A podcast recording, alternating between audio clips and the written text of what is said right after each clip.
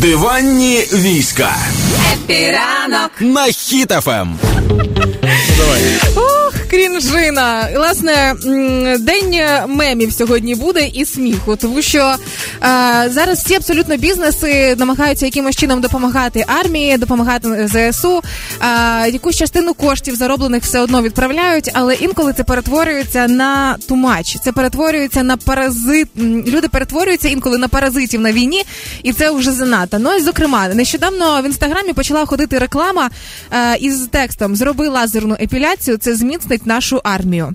Е, і там, тип, типу, знижки і відсоток від кожної процедури віддаємо на потреби армії. Це все круто. Але саме ось цей слоган у мене викликав питання: зроби лазерну епіляцію, це зміцнить нашу армію. Мені здається, це трошки некоректно. Звісно, націю треба казати. Яка армія? Армія ж не рифмується. Ну ж ви що, люди? Ну от власне, е, і дуже таких от е, ситуацій багато останнім часом, то якісь нездорові психопатичні набори білизни е, з таким же текстом і так далі. Так от, власне, цю рекламу зараз я собі завантажу в сторіс в інстаграмі. Знайдіть Юля Карпова, щоб ви розуміли про що мова. А зараз переходимо до мем військ. Після того, коли це опублікували і почали розносити по твіттеру, люди почали писати, що та тут недостатньо крінжовий слоган, дуже слабо. Треба щось серйозніше і конкретніше. Наприклад, гладкі пахви і бікіні слава Україні. Ну тоді це, мабуть, більше збере грошей. Ну, якщо вже ми говоримо про абсурд. А, а треба просто ремувати? Ну да, виходить. Спочатку те, те, що соцмережа, чи спочатку моє? Ну давай соцмереж спочатку. Давай. Або пропонують такий варіант. Ну, якщо вже ми переходимо на такий абсурд, то лазером по пахві, що вороже військо, байрактаром бахнуть. Це так виходить. Ну, маркетологи, ну чим ви займаєтесь? Або голили мама, голили тато, щоб руських солдатів умерло багато. Ну це так. Якби Перестань. Як борідку поголив, один флагман затопив. Запощищений зубок, мінус русський катерок. Акуратні гарні скроні бути у Москві бавовні. Ну це так виходить. Давай, Даня, чого ти душишся? Давай, мої. Поголені ноги, шлях до перемоги. Хай буде на полях колосся, а на ногах волосся. Буде гладко у трусах, буде мир на полюсах.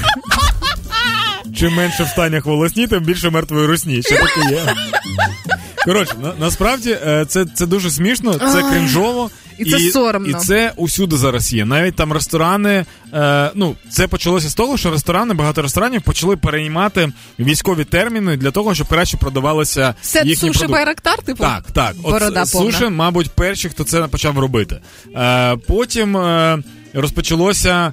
Е, Почали робити якісь заходи, так. де писати там сміємося задля перемоги, е, слухаємо музику для перемоги. Я розумію, чому, тому що ну вектор правильний. Тобто люди е, сміються на заходах, і гроші, які вони платять за квитки, вони uh-huh. йдуть на допомогу uh-huh. армії. Тобто, так, ми сміємося заради перемоги.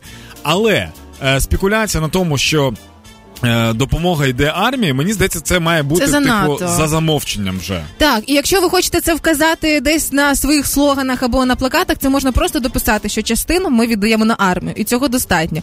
Тому ми похіхікали, похіхікали, а все, що мені не можна було озвучити в ефірі, ви можете там же поруч із рекламою в сторіс знайти. Знайдіть Юля Карпова. І все там буде. Але завершимо ми всю цю історію дуже просто: слава епіляції і кінець Російської Федерації.